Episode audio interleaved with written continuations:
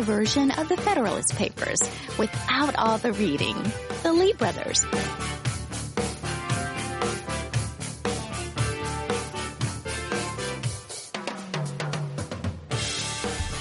Things left to themselves always get worse. Cars get dirty. People get heavier and out of shape. The trend's always negative. Things break down and need repair, and positive trends require work. And that's no fun. And freedom, it fades. It becomes easier to trust government. And as people age, security fades and governments grow. But when governments grow, by definition, freedom must wane. Distracted by cultural TV shows and fads and wealth, people forget. And liberty diminishes. And tyranny grows, even though we can't really recognize it. You see, without diligence, freedom will disappear. Hi, I'm Scott Lee with the Lee Brothers, and it is another election year, and it wouldn't it wouldn't really be fair to finish the year without our normal annual "You're more powerful than a president."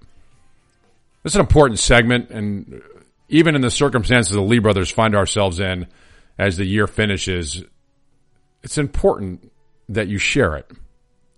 You see, Thomas Jefferson said, the natural process of things is for liberty to yield and government to gain ground. Ronald Reagan said freedom is never more than one generation away from extinction. We can pass it on to our children in the bloodstream. It must be fought for, protected, and handed on to them to do the same. Or one day we'll spend our sunset years telling our children our children's children what it was once like in the United States where men were free. You see, we're, we're in a battle of ideas, a battle for the ideals of freedom, a battle for the very foundation of the republic. In fact, many of these principles are similar to the very reason that caused us to put pen to paper outlining the assaults on liberty by King George III. Today, we have a group of people that have forgotten our founding ideals and principles. They've forgotten why government was limited and the threat of a large, overreaching government can be. Today, people are comfortable. They're comfortable in a promise a promise of a fake utopia, of a fake security in exchange for freedom, promised by fake politicians that promise to give you things paid for by others. The freedom to fail, the freedom to succeed, and the freedom to live without government dictates was once cherished. Unfortunately, many of our politicians cater to government mandated promises. Promises paid for by your neighbor. That is not why Patrick Henry stood up on the floor of St. John's Church, right here in Richmond, and made the case for liberty.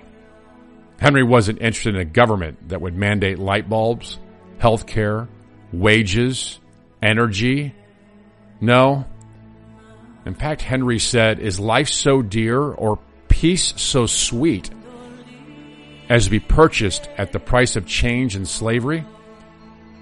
Forbid it, Almighty God, I know not what course others may take, but as for me, give me liberty or give me death.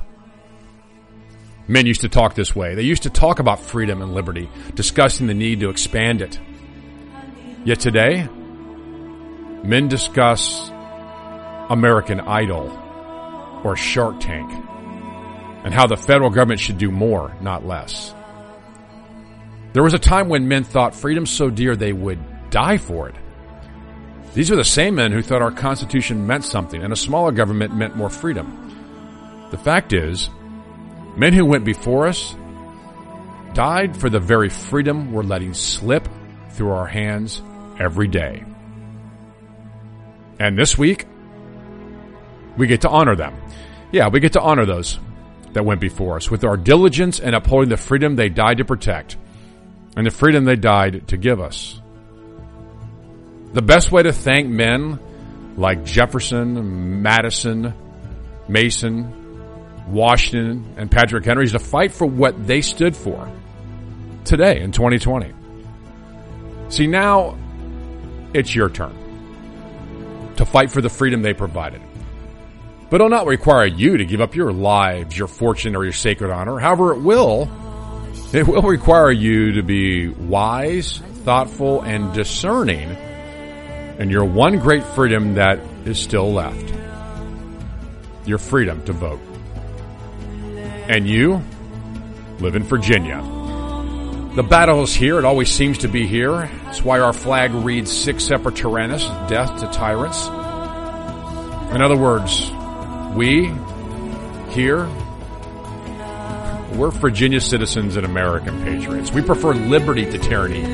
You, you on Tuesday, you have the power of George Washington. The power that led 2,500 barefoot and bloody troops across the Delaware to win the Battle of Trenton. On Tuesday, you are more powerful than a president. It's up to you. You decide. Your children and your children's children are counting on you. You vote for more government or less? Will you vote to expand freedom or shrink it? The choice, the choice is yours. Choose wisely.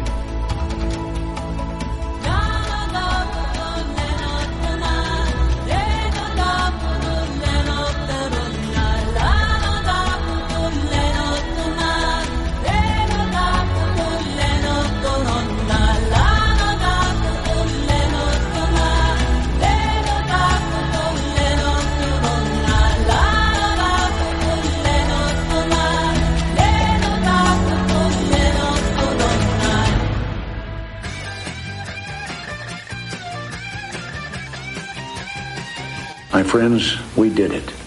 We weren't just marking time. We made a difference. We made the city stronger. We made the city freer. And we left her in good hands. All in all, not bad. Not bad at all. And so, bye. God bless you. And God bless the United States of America.